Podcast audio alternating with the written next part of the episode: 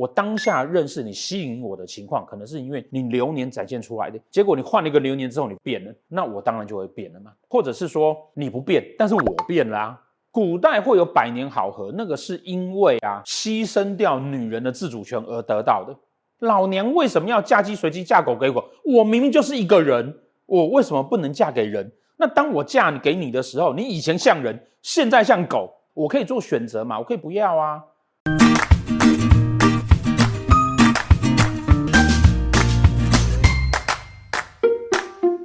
好，同学啊，有在学习命理的，或者是有常去给人家算命的，好、哦，我们常开玩笑讲说啊，在台湾算命啊，哈、哦，不管你会不会，你是不是真的有学过扎实的命理学，你有一些社会心理学，哈、哦，当然就可以开业了，好、哦，因为只要是女生来，啊、哦，大概年纪过四十岁的，哦，只要是问感情，你只要跟她讲说说，哎呀，你呀、就是哈、哦，适合晚婚，哦，或者说，哎呀，你呀、啊，哦。感情啊，就是不顺利哦。我说的，哎呀，你啊，大概可以中百分之五十。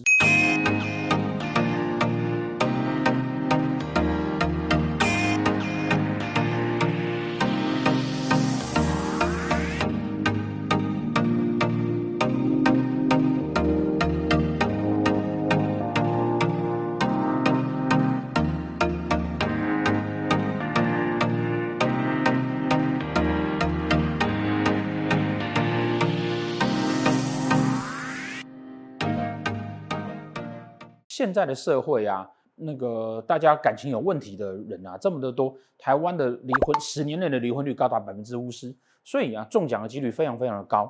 一直都有一个论点是什么呢？就是啊，你的夫妻宫之内如果做的是孤寡星，建议你应该要晚婚或者找一个离婚的。这样子到底合不合理？我们先不管夫妻宫内有孤寡星要不要做这样的选择，现实的情况是啊，你的夫妻宫之内做的是破军星，那不是孤寡星了吧？热情而浪漫，感情丰沛，可能老师也会这样建议你。你坐的是同梁对拱，同梁四害位，哦，同梁同宫，可能老师也会这样建议你。为什么？哎，这些都不是孤寡星啊，可是他为什么一样这样子建议你？哦，原因在于什么地方？哦，原因在于啊，第一点，哦，凡是女生来算命，都告诉你这个答案，通常中一半。之前跟大家讲过，古代会有百年好合，那个是因为啊，牺牲掉女人的自主权而得到的。哦，那现在当女性主义高涨的时候，女人开始知道她自己的权益的时候呢，她开始就会想啊，哎，老娘为什么要嫁鸡随鸡，嫁狗给狗？我明明就是一个人，我为什么不能嫁给人？那当我嫁给你的时候，你以前像人，现在像狗，我可以做选择嘛？我可以不要啊？那我怎么一定要呢？对不对？那在这样的情况之下呢，有上过我们课的学生就会知道，人的夫妻宫啊，都会代表你天生的感情价值。可是你会随着你时间的不同，感情价值就会变动，会不一样。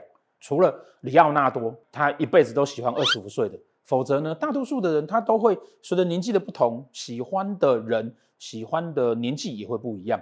我跟我老公在一起的时候，或者我跟我老婆在一起的时候，那个时候她这么的青春美丽，就后来呢，她开始变得很市侩，哦，或者是说呢，我老公刚开始的时候呢，呃，对生命有热情，然后呢有梦想，结果呢考上公务员之后呢，开始啊每天只想要坐在那边，能混就混，能捞就捞，那他变了嘛？那他变了，我们不论他好或是不好，我难道就不能有所选择吗？我买一间房子，那个房子里面闹鬼，我还可以把房子卖掉，那。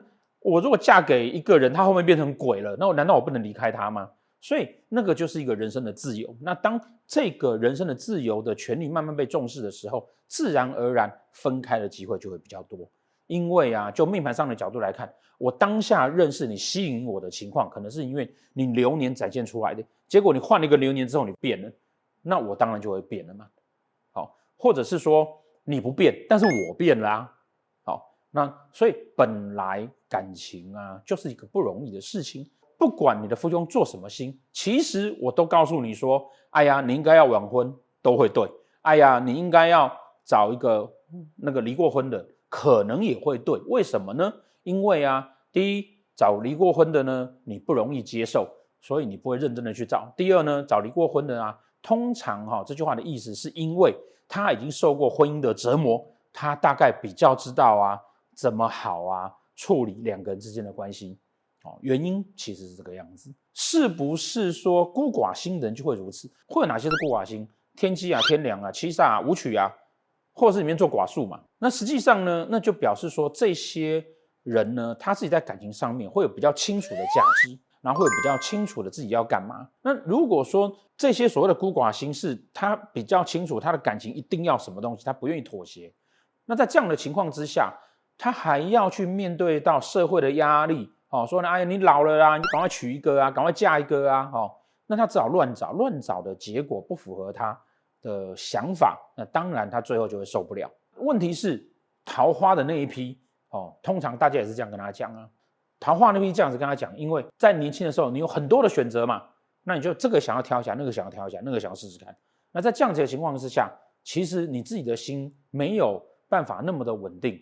或者是说你有太多太多的魅力可以吸引得到，即便你已婚还吸引到很多新的人进来，那这个时候当然也会告诉你，那不然你年纪大一点哦，你玩都玩够了，那你再去找适合的另外一半，是不是说要找离过婚的？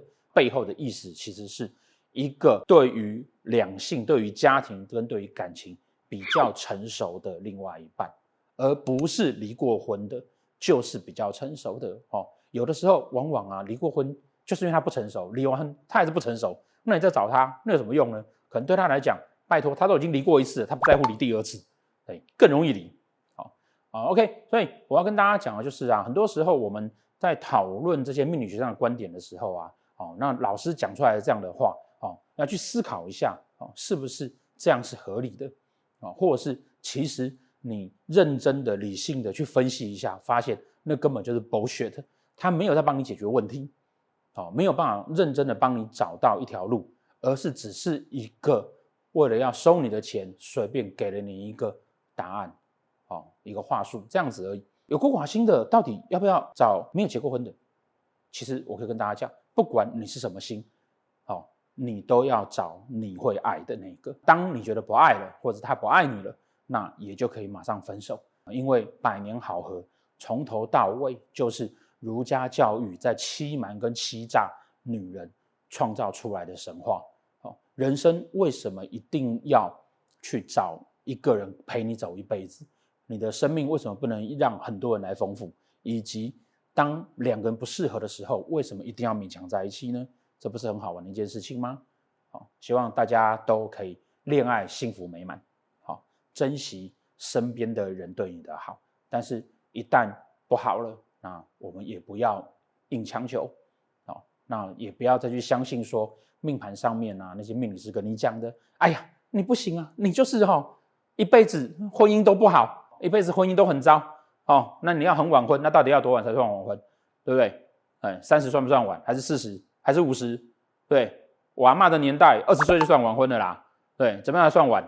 对，你解释一下啊，哎，好，所以。不要去相信这些事情。如果说啊，你要一直都换男朋友，你没有办法跟一个男生走到八十岁，那你要感谢你自己呀、啊，不用在八十岁的时候要帮一个中风的老人换尿布哦，而且要感谢老天呐、啊，让你呀、啊、可以在你的人生中有这么这么多多的机会去谈恋爱，去享受不同不同的人，丰富你的生命。好，谢谢大家。